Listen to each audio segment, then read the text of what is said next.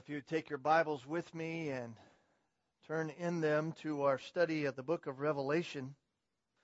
As I told you last week, our, there was a little bit of a misunderstanding on my part as to which service I was teaching last week after the conference I was at in California. And so many of you heard, or maybe even heard for the first time, what I was teaching in our evening service in First John and I said to you then it was God's providence that we were there. And uh, I believe that each and every Sunday God takes us where He would lead us.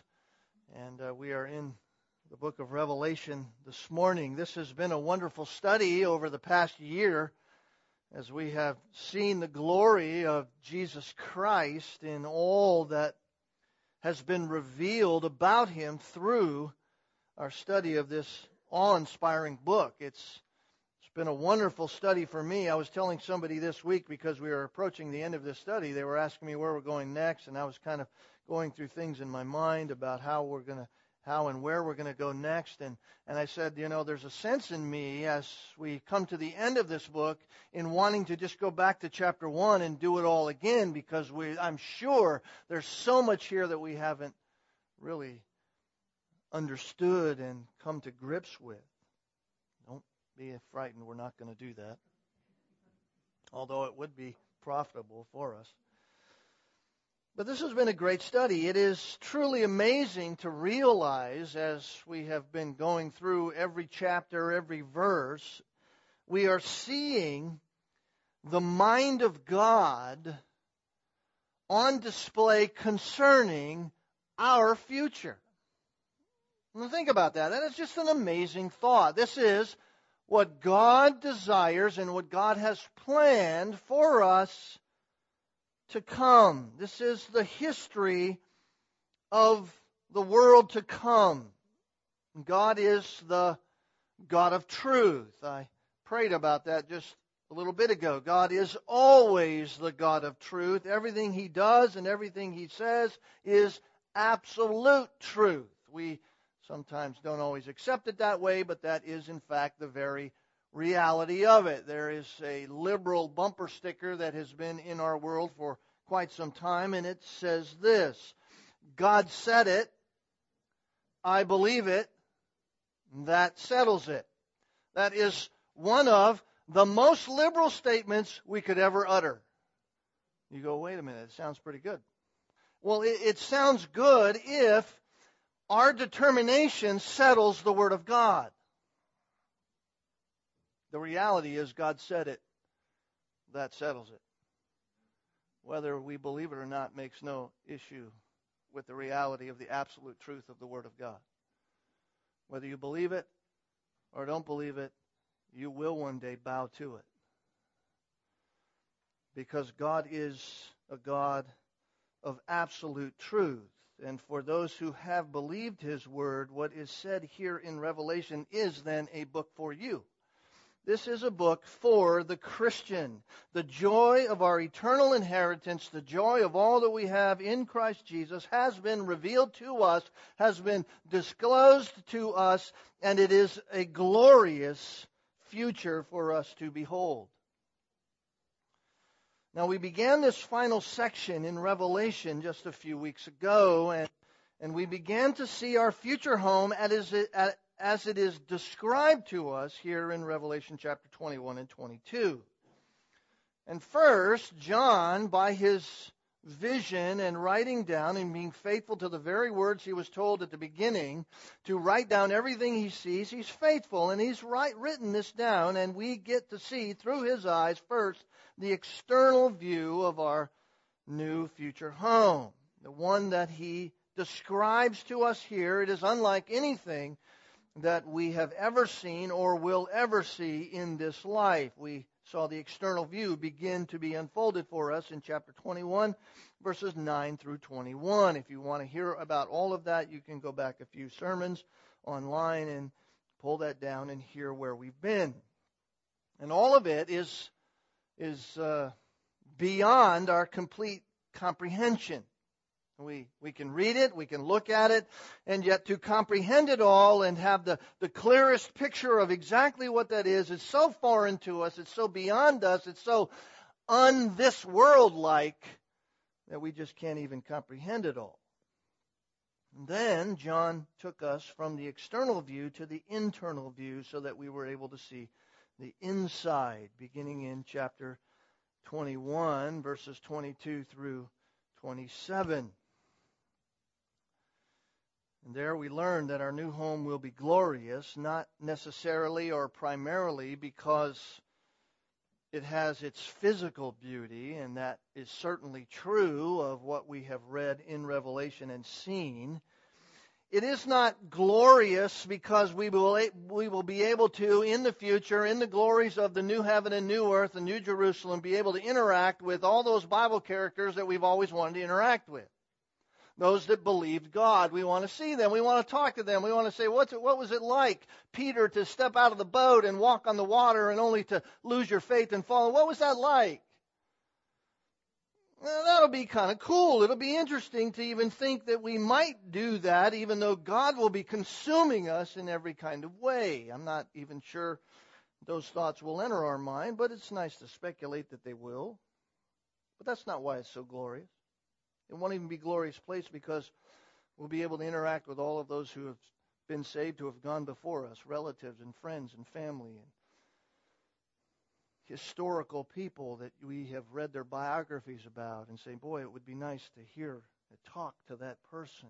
That's not why it will be glorious. All of that will certainly be true, be it's even exciting to think about. But what makes this place so glorious is this one fact. Verse 22 puts it in a nutshell of verse of chapter 21 and I saw no temple in it for the Lord God the almighty and the lamb are its temple temple dwelling place the greatest treasure the greatest glory the greatest beauty the the the most magnificent thing of the new heaven and the new earth in the new Jerusalem is not any of those people or anything like that. It is God Himself. And this is what we as Christians need to grasp. This is what we need to understand. This is what ought to come to our minds when we think about the glories of the new heaven.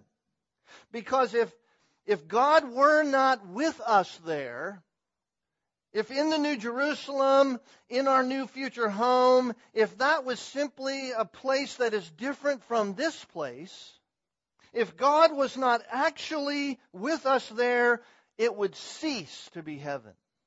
You see, what makes hell so hellish, what makes hell such a place of weeping and gnashing of teeth and constant torment and turmoil and pain and agony and struggle, what makes it that forever and ever is that torment is brought on by a supernatural separation from the very presence of God. Listen, one of the worst judgments of God against sinful humanity is to leave them to themselves. You say, well, that, that doesn't sound all that bad, really. Well, turn just for a moment, and of course, this is all just for us to kind of get into this this morning. Turn just for a moment back to Romans chapter 1, and we're not going to study this, but I just want to show you this reality of the worst judgment of God's wrath upon man is for God to say, Have it your way. Leave us to ourselves. Okay.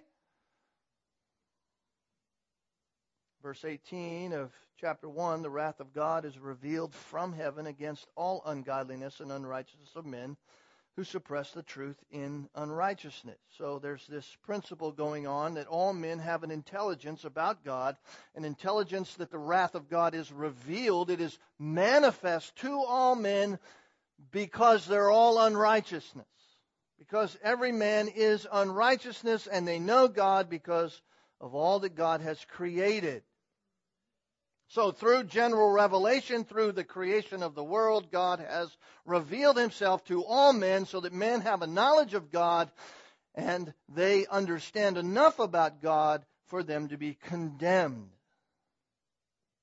Verse 21 of Romans 1 continues in that. They have a self imposed ignorance upon themselves, for even though they knew God, they did not honor him as God or give thanks, but they became futile in their speculations, and their foolish heart was darkened. So they didn't become darkened simply because uh, uh, God chose not to reveal himself. No, they became darkened because they refused to acknowledge God. It was a self willed, self propelled, self ignorance. They profess to be wise, but they're actually fools.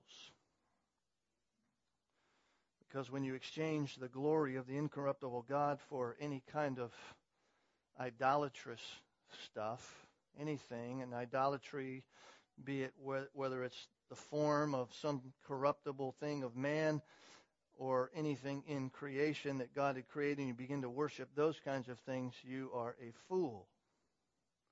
So, what does God do? God says, okay, you don't want me? Have it your way. This is the wrath of God unleashed on men, for they exchanged the truth of God for a lie and worshipped and served the creator instead of the or the creature instead of the creator. So for this reason verse 26 God gave them over. The gave them over is simply this. God removes the restraint. God says, have it your way. Go with yourself. And so he hands them over. He gives them over to what's really there in their heart the natural passions for women, exchanging the natural function for that which is unnatural. In the same way, men do the same thing. And so the whole reality of homosexuality and, and sexual sin in our society has nothing to do with the reality that people were born that way. It has everything to do with choices based upon the rejection of God. You reject God, God says, have it your way. Verse 28, and they, just as they did not see fit to acknowledge God any longer, what did God do? Okay, God gives them over. The spiral downward continues. To what? To a depraved mind, to do those things which are not proper, being filled with what? All unrighteousness, all wickedness, all greed, all evil, all envy, all murder, all strife, all deceit, all malice, all gossip, all slander, all haters of God. Without understanding, verse 31, untrustworthy, unloving, unmerciful. And even though they know the ordinance of God, those who practice those things are worthy of the judgment of God. They're worthy to die. They're worthy of death. They're worthy of the ultimate judgment upon man they not only do the same, but they also give hearty approval to those who do those things. You see, that's the wrath of God revealed against men. That's God saying, okay, men, have it your way.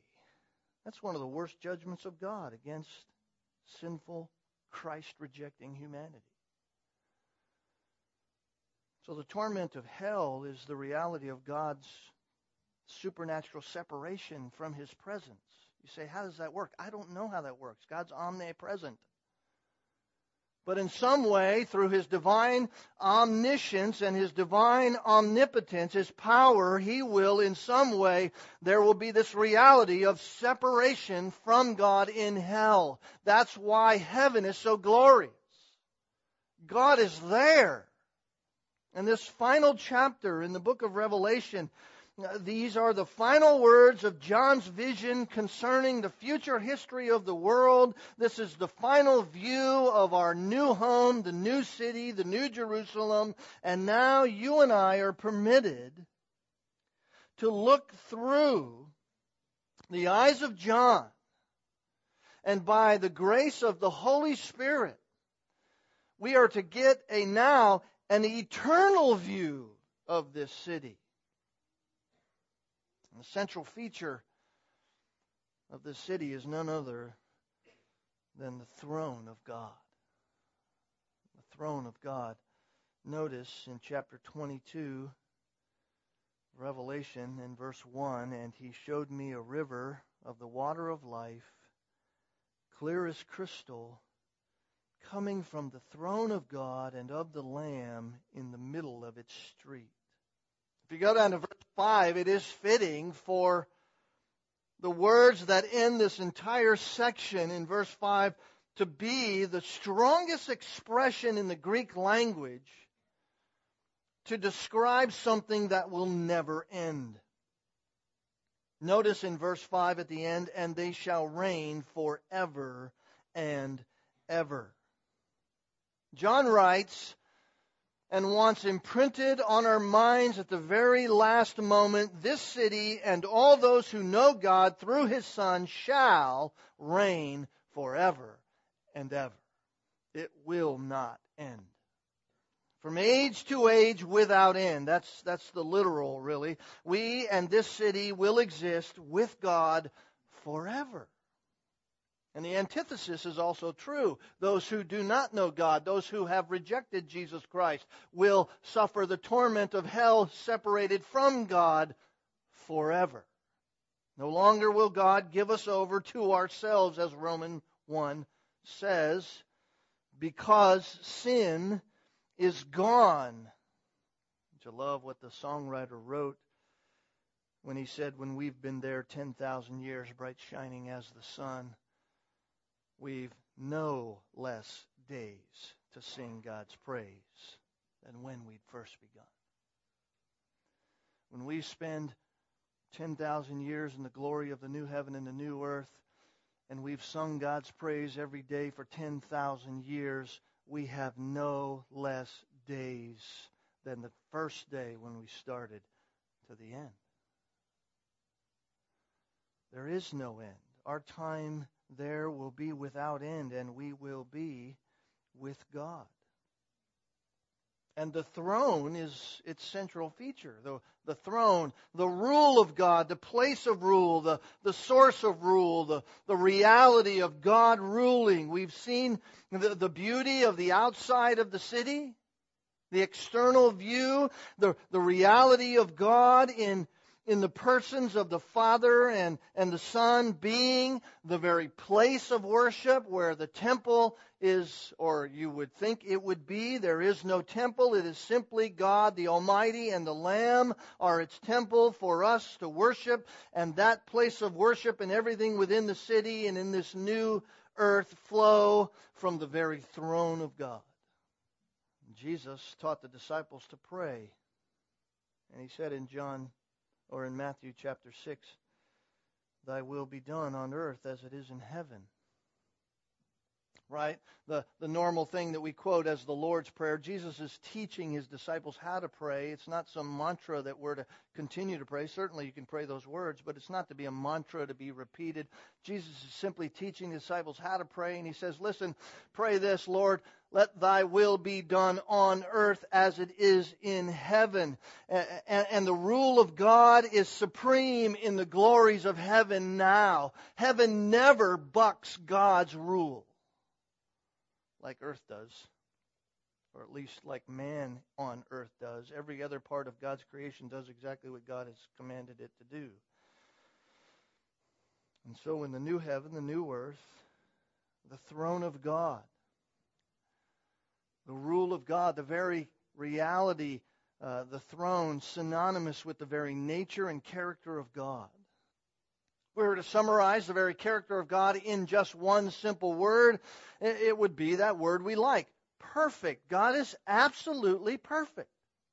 He is absolutely perfect in every way. In fact, John, in his epistle in 1 John, in 1 John chapter 2, John says, God is light and in him is no darkness at all. See, that's a very important statement about God himself. For if there was even a speck of darkness, darkness being the, the very concept and realities of any imperfection, then if that was any part, any little speck in God, then God would cease to be God. And like Paul said about the resurrection, if the resurrection did not happen, we are the worst of all people to be pitied. And it would be that way if God was not God, if God ceased to be God, or if God was simply a God who had some point or some piece of darkness within him, then we of all people are the worst to be pitied. But God is light, and in him there is no darkness at all. And the light is a description of his perfection. So something without any kind or any form of defilement. That's, that's God. Our, God is without any kind or any form of defilement within his very character and nature. So when we see our new eternal home, everything is perfect. Everything flows from the throne of God. Everything is perfect. And so I want us this morning, with that in our minds, the reality of the perfection of God, which encompasses the reality of our new heaven and new earth and the new city, I, I want to help us see eight different facets of our perfect home from this passage. Eight different facets of, of our perfect home. Eight facets of this eternal home, this perfect home that are reflected in the perfection of God Himself. Eight facets that are reflected in the perfection of God Himself. Number one is this there will be perfect provision. Perfect provision. Now, I don't know about you, but there are times on earth when I lack. I don't lack because God has somehow failed to provide exactly what I need for each and every given day, even if that means I miss something that someone, something in the world says I need. God never fails to meet the needs of those who are his children in every kind of way and for their best. But there are times in our world when I lack, and yet here, there is perfect provision. There is never any lack. Notice verses 1 and 2. And he showed me a river of the water of life, clear as crystal. And then in verse 2, and on either side of the river was the tree of life, bearing twelve fruits yielding its fruit every month, and the leaves of the tree were for the healing of the nations. The river and the tree clearly indicate to us this endless provision available for God's people. And all of it is coming directly from God. It's flowing from the, from the throne of God so that we are completely and continually satisfied in the glories of the new heaven and new earth. But notice that it isn't a normal kind of river, nor is it a normal kind of tree. Rivers here on this earth are normal to us, and yet they vary in how much water they have. They're not consistent in those amounts. They're certainly vary in their purity. I know I was in Honduras recently taking a, a quick bath in the river and came out more dirty than when I went in. There's no guarantee that tomorrow a river will be there. Trees uh, come and go. Trees grow and die. Trees produce and don't produce, depending on what kind of soil they're in and what kind of cultivation has taken place. But this is not a normal kind of river. This is a river of the water of life. Notice that and it's lined with the tree of life. This is a, a life river. This is a river of the water of life. That doesn't simply mean water like H2O kind of water. Remember, there's no sea in the new earth. There's no water cycle like we know it here on the earth. We see evaporation take place in the oceans. It goes up into the sky. It creates clouds. God moves those clouds over the earth, and it rains down upon the earth, and that rain makes rivers. So none of that taking place, it seems, on the new heaven and new earth. There isn't that anymore. So this is a river, but it is a water of life kind of river. In other words, it's unlike anything here on this earth. You say, what is it like? We're not told what it's like. All we are told is that that it's like the city itself. It is crystal clear. It is as clear as crystal. The city itself is was described the same way. Clear as crystal, com- completely pure, has the complete purity and the undefiled character of God Himself. And notice it flows from the throne of God. Right? It come, it's coming from the throne of God and of the Lamb. So, So the source of its emanation is not some rain that falls down on the earth and falls into high peaks that flows down out to the ocean. No, the source of it all is God Himself. He is the living water. Jesus says, Come unto me and I will give you water and you will never thirst again. So it's coming from the throne and through or in the middle of the street. First part of verse 2 would make no sense to stop at after the lamb in verse 1 because the finish of the sentence is right at the beginning of verse 2. This is why I've said to you in the past you can't just read verses, you have to read punctuation and sentences. By the way, the word street is in the singular here. And I don't believe it's a collective singular, meaning that every street is included in the street. I think this just simply means this this street. It's not running down every street. It's not going down the middle of every street in the New Jerusalem. But the availability of this river is to everybody that flows from the throne down the middle of the, I guess, Main Street. It's in the middle of that street. And on either side of the river is the tree of life. We're familiar with the tree of life. We're familiar with that because there was one in the Garden of Eden. Remember Genesis chapter 2 and 3? There was a tree of life there. Our first parents had access to it, Adam and Eve. When they were placed in the garden, they were told to cultivate the garden. They had uh, responsibilities in the perfect Eden that God had created, and yet they had a command by God that they were not to uh, go and eat of the fruit of the tree of life. They could sit under its shade, they could look at its beauty, they could admire the reality of God's creation and all that it was, and yet they were not to eat of it when they chose to sin against God and go their own way and reject the reality of God, just like all of us in Romans chapter 1 and all of us today, when they chose to do that and eat of its fruit, they were cast out of the garden. They were separated from God. They used to walk in the garden in the cool of the day, Adam did, talking with God. And yet, after they sinned, God separated himself in some supernatural kind of way, and an angel was placed at the entrance of the garden in order to guard the way to the tree of life. What a gracious act of God that He would not allow those sinners to be confirmed forever in their sinfulness because God had a plan to save them that He told them about in Genesis chapter 3 and verse 15 that He would send one who would come and crush the serpent's head. But now in Revelation chapter 22, all of that has changed. Now there's a new tree of life. The new tree of life has replaced its ancient forerunner that was in the garden. This tree now lines the banks of the river of life.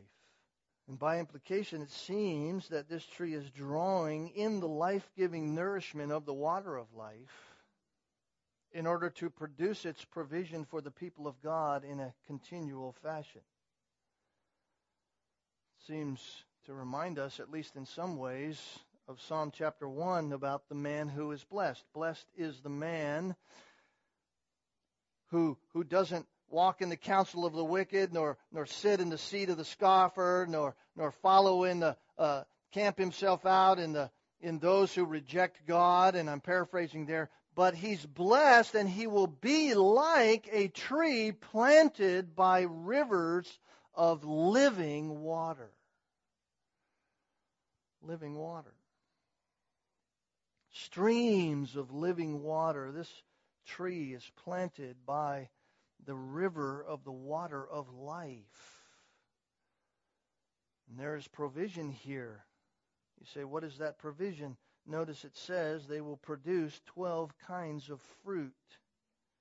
12 kinds of fruit. literally says 12 fruits. 12 fruits. That's the literal interpretation. And every month it will produce fruit. Some people ask, does that mean there'll be 12 fruits every month, or does that mean there'll be a different fruit, one for each month? I don't know the answer to that. All it says here is there'll be 12 fruits, and the reality is that John, I believe, is even using the terminology of every month to accommodate us because remember, there is no sun, there is no moon, and we live in an everlasting now. It isn't as if we're counting days off and going, oh, let me check my watch to see what day it is in eternity.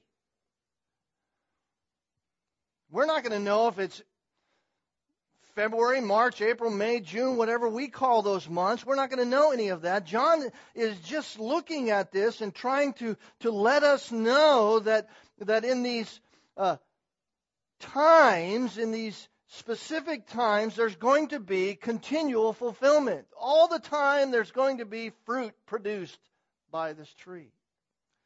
It's continually supplying an ever changing variety of provision from the Godhead to the people of God. In other words, there's no need of want for us in the new glory, new heaven, new earth. Reminds us of Psalm 23 The Lord is my shepherd, I shall have no need of want. There's nothing I need to want. He leads me by waters. He restores my soul. So the river of life, I believe, means the highest life. The highest life, the best life, the greatest joys, the most fulfillment of all of life flows from the very fountainhead, the source, God Himself. And then there will be this regular cycle of joyous, provision from God Himself, filled with all the variety that God is, changing all the time, that comes from the tree of life. And not so only will its fruit provide for us every provision, but also notice its leaves will be therapy for us. Therapy for us. Notice the end of verse 2 yielding its fruit every month, and the leaves of the tree were for the healing of the nations. I think the word healing is a, an unfortunate word because it conjures up in our minds there, there must be sickness going on there. There must be some kind of need for healing. There must be some kind of uh, way in which we would get sick. And that certainly cannot be true because there is no sickness, there is no death. So, what does he say? The word here is the word therapion. It's, it's where we get our word therapy or therapeutic. Therapeutic. That is to say that we are enriched, that our joy is enriched, that our blessings are enriched, that flow from the throne of God, from God Himself, like, as one man said, like a, a supernatural vitamin booster. God has chosen to administer his gracious care of us through those means. The river of the water of life, the tree of life, and the leaves on the tree of life. So from the throne of God in the middle of the city comes the perfect provision of eternal flowing life. And it comes with a variety of enrichment given by the tree of life, boosted by the leaves of the tree. What a blessing. So that's the first. That's the first reality. That's the first facet of this perfect place flowing from a perfect God. Number two is this there will be perfect sinlessness. That's kind of an oxymoronic statement, perfect sinlessness, as if there's some kind of sinlessness that gets close to perfection but really isn't there. No. Sin is, is opposite of perfection, but I say it that way just to get our attention. Notice in verse 3 there shall no longer be any curse. In other words, this is the ideal consummation of all of history, and it is emphasized by the fact that the curse that was upon mankind, that was brought upon him because of sin, because of the entrance of sin that came upon through Adam in the garden in Genesis 3, will be now gone forever gone. When Israel was beginning their wanderings in the wilderness after God had delivered them from the land of Egypt, God said to them, and the people agreed, Deuteronomy 27 26, God said this Cursed be anyone who does not confirm the words of the law. How? By doing them. Cursed is anyone who, who has heard my law and yet doesn't do them. They're, they're cursed. The law is a curse upon them, and all the people shall say, Amen. People go, yep, that's right, God, you, your word is absolutely true. So any nonconformity to the law of God was to end in a curse from God. And you see that exercised out even in Romans chapter 1 as the wrath of God is revealed against all men for their what? Unrighteousness. They disagree and disobey God. Of course, Israel disobeyed God, and God, because of sin, brought on the curse. But he promised in the final book of the Old Testament, Malachi, he promised this Malachi 4, verse 5 and 6 Behold, I am going to send you Elijah the prophet before the coming of the great and terrible day of the Lord. Jesus Christ said, John the Baptist was Elijah. I'm going to send this prophet before the great and terrible day. He will restore the hearts of the fathers to their children and the hearts of the children to their fathers. What? So that I will not come and smite the land with a curse. The final words of the Old Testament is I'm not I, I, I don't want to have to bring a curse. And then 400 years later, after the intertestamental period, the New Testament opens up with the birth of Jesus Christ. The one comes who takes away the curse. And of course, God sends his son, right? Jesus Christ, so that so that Christ, as the Word of God tells us, might become the curse for us. And here in the New Jerusalem, there will be perfect sinlessness why? Because there will be no curse. Why? Because God is there. God is there. Jesus Christ is on the throne. So number three, there will be perfect sinlessness. Number or number two, perfect sinlessness. Number three is this: there will be perfect government. Perfect government. Notice what he says, verse three: and the throne of God and of the Lamb shall be in it. The throne of God and of the Lamb shall be in it. With the curse ended and gone, with sin no longer there, the government of our God and of his Christ will rule the day. Nothing arbitrary, nothing capricious, nothing uh, born out of sin, no sinful, self serving attempts of leading. No government like we see it today. No, no dictator uh, hard handed rule of government like we see in some places, no government even like our own, only the perfect direction of our perfect God every perfect day, leading us in every perfect way. No need for us to wonder what will take place. No need for us to go, boy, I sure hope they get this right. No need for us to serve uh, our own needs or, or our own best interests. No need for that. No need for us to go to a voting booth and pick the, the best of the worst. No, the same God on the, on the throne now in the glories of heaven will be the, the God who's on the throne then in the new heaven and the new earth, so his governing will be without flaw forever. We have a God like that now, you and I. He's ruling, you know, today. He's, he's on the throne in the glories of heaven. Christ is going to return and rule on this earth for a thousand years, and then the new heaven and the new earth where he will rule unto eternity. In fact, Jesus said in Matthew 28, Randy read it this morning, I am with you part time. That what he said? No, he told his disciples as he's sending them out to evangelize the world listen, guys, all authority has been given to me. I am with you Always. Always. So we have perfect provision, we have perfect sinlessness, we have a perfect government. There will be, fourthly, perfect service. Perfect service. Notice the end of verse 3 and his bondservants shall serve him. I love that. John writes, They shall serve him. I can't help but think John was thinking in his mind, that is so different than today. So many serve self. We, we, we might struggle with that on this earth, but we will not struggle with it there. In the glories of our new home, in the new heaven and new earth, we will continually and without any hesitation serve the Lord. We will not say to ourselves in our heart and our mind, you know, Lord, I'm just not sure I can do that. I have a pretty busy week. We will not say, you know what, Lord, I don't know if I want to go serve that person. They're, they haven't been real nice to me lately. None of that's going to take place. That's part of our struggle, this side of eternal glory. Uh, it's not necessarily that we don't want to serve outside of ourselves.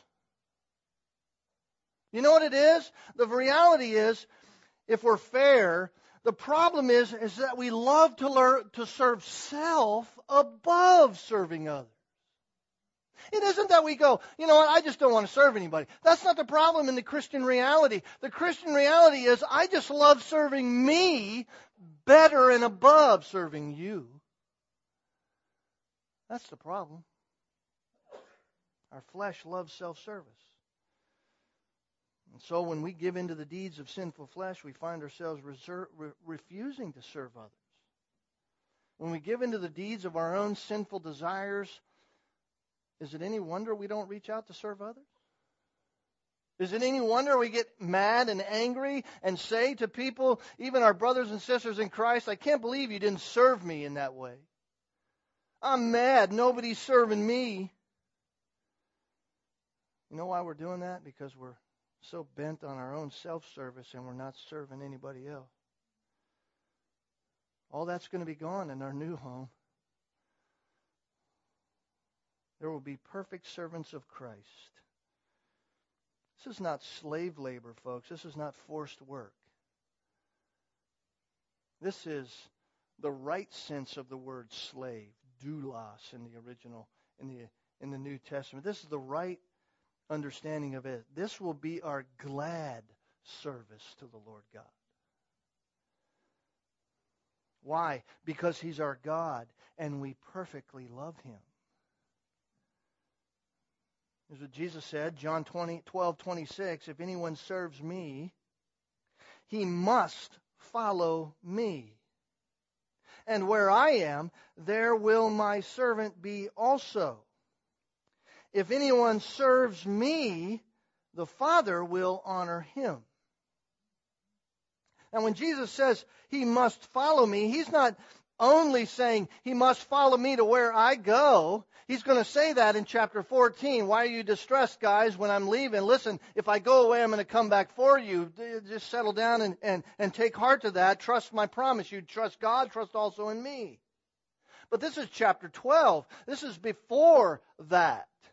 And he says, if you serve me, you must follow me. He means in my footsteps. And then he goes into John 13, and what does he do? He, he's there in the upper room, and the guys are all wondering who's the best.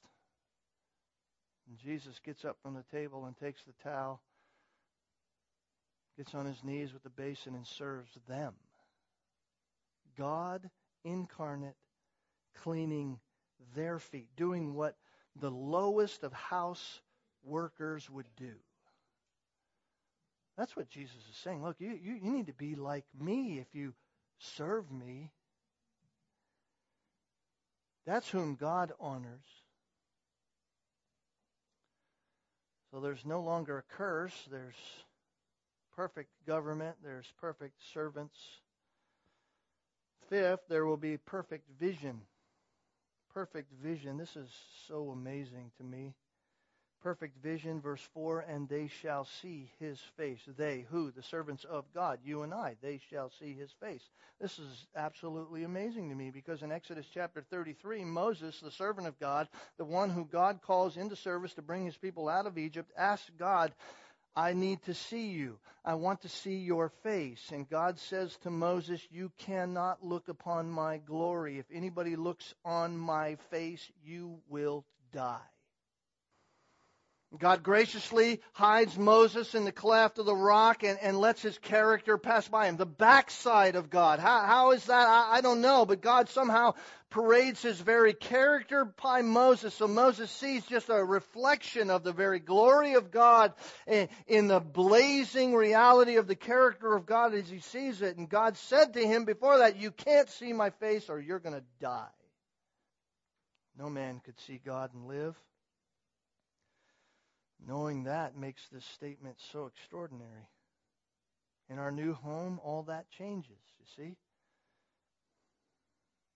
There we can look at the blazing glory of God in all of its fullness and not die. Can somebody please explain to me what that's like?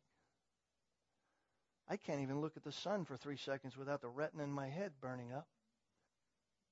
Why will we be, why will we be able to do that? Because we are like God. We're not gods, but we're like God, and we too are holy. You see, to see God's face as a sinner would be to be consumed with his holy hatred against sin, to be consumed by his very wrath. But in our new home, we will see his face in all its glory. John reminds us in the gospel, John 1, verse 18, no man has seen God at any time. No man. The day is coming, however, when we will indeed see him face to face. Paul said in 1 Timothy 6:15, "We will see him who is the blessed and only sovereign, the King of kings, the Lord of lords, who alone possesses immortality and dwells in unapproachable light, whom no man has seen or can see." We will see him. Matthew 5:8, "Blessed are the pure in heart, for they shall what? See God. Jesus says, Blessed are the pure in heart. Blessed are those who have been cleansed by the very power of God through, through the death to come in Christ. Blessed are those who are pure in heart because of repentance and acceptance by faith of Jesus Christ, for they and they only shall see God. And here in Revelation, we see the very fruition of that. And so in our new home, we will be exposed to the full face of God's eternal glory and not be consumed.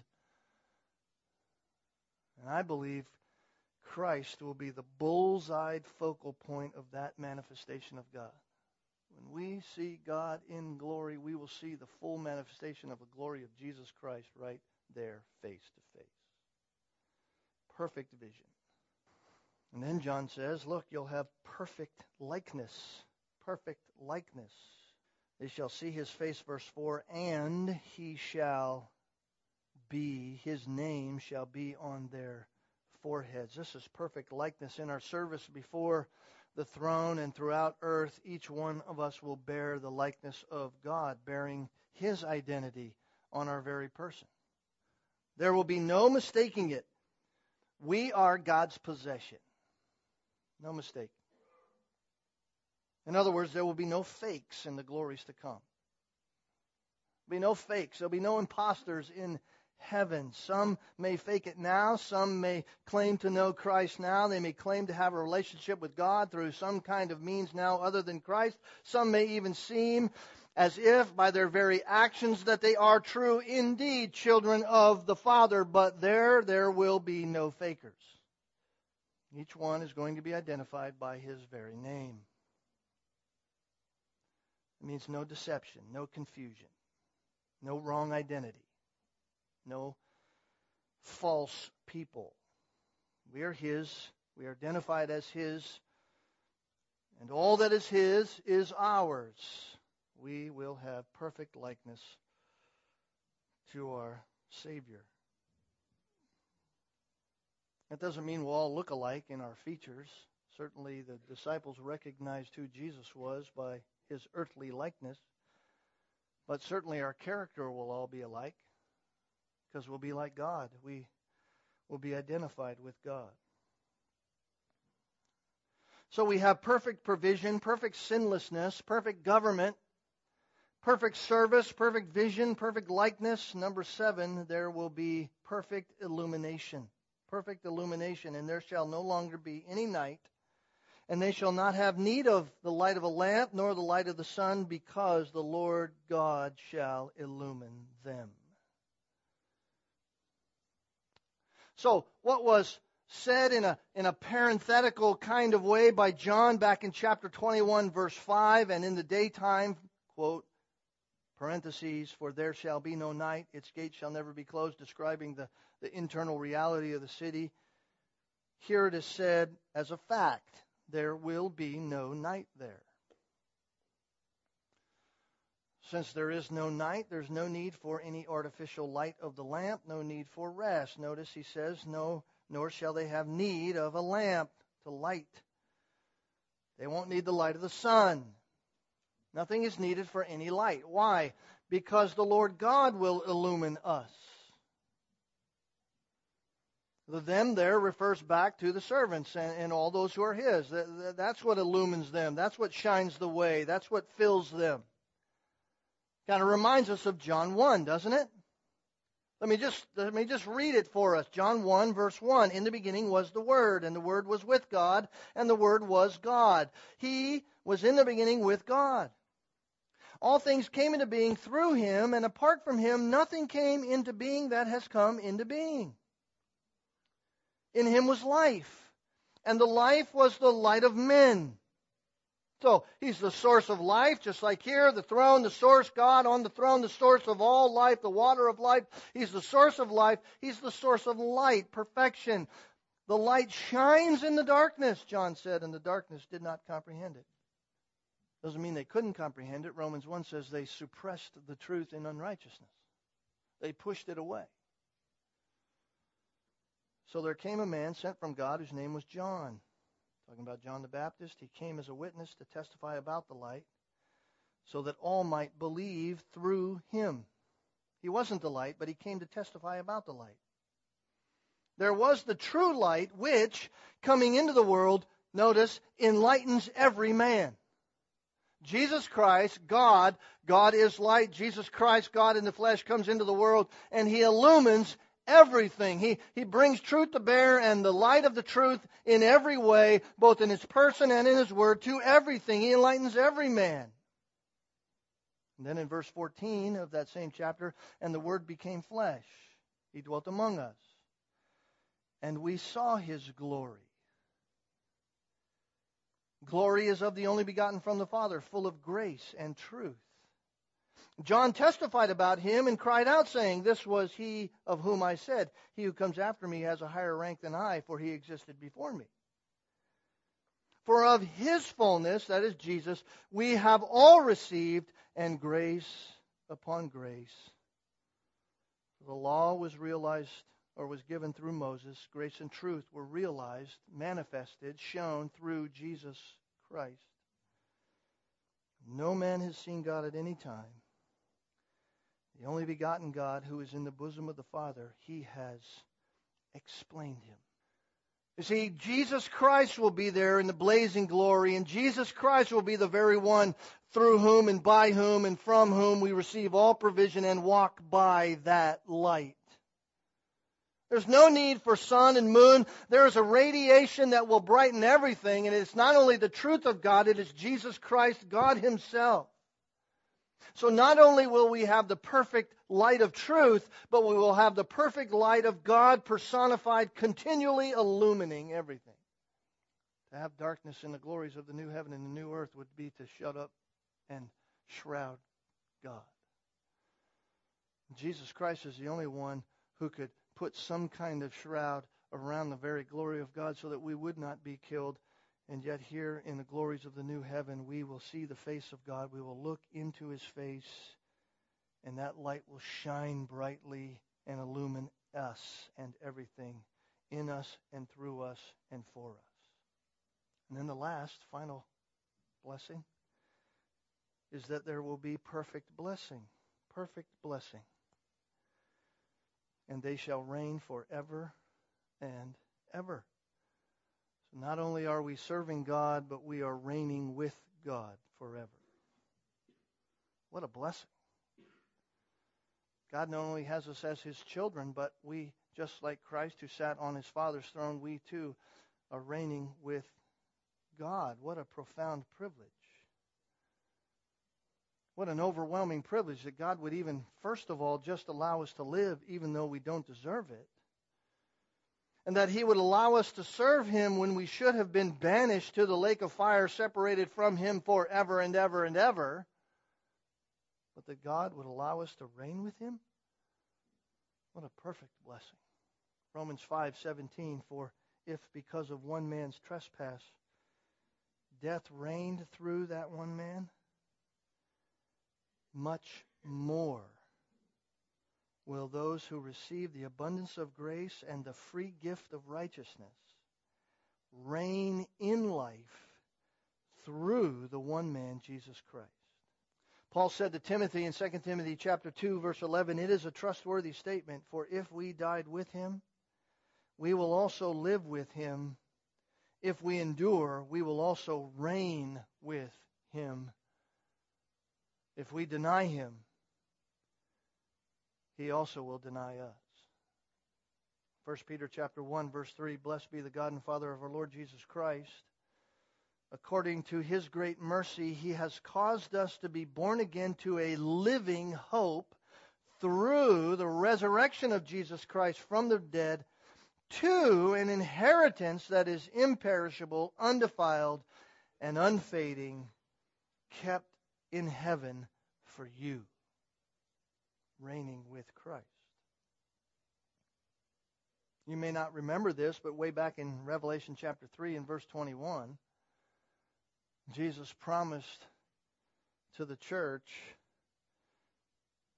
the one who conquers, I will grant him, listen, to sit with me on my throne, as I also conquered and sat down with my Father on his throne. You say, how does that work? I mean, the throne's there. God, the Almighty, the Lamb are on the throne, and, and, and we, his servants, are serving him. How are we sitting and serving all at the same time? I don't know how all that works, but, but in some way, and in, and in the glorious reality of the perfection of God, all of that is, is the administration of God's great perfection for us, through him, by him, and to him. Not only are we with God, but we reign with God forever and ever. No stronger way for John to say that.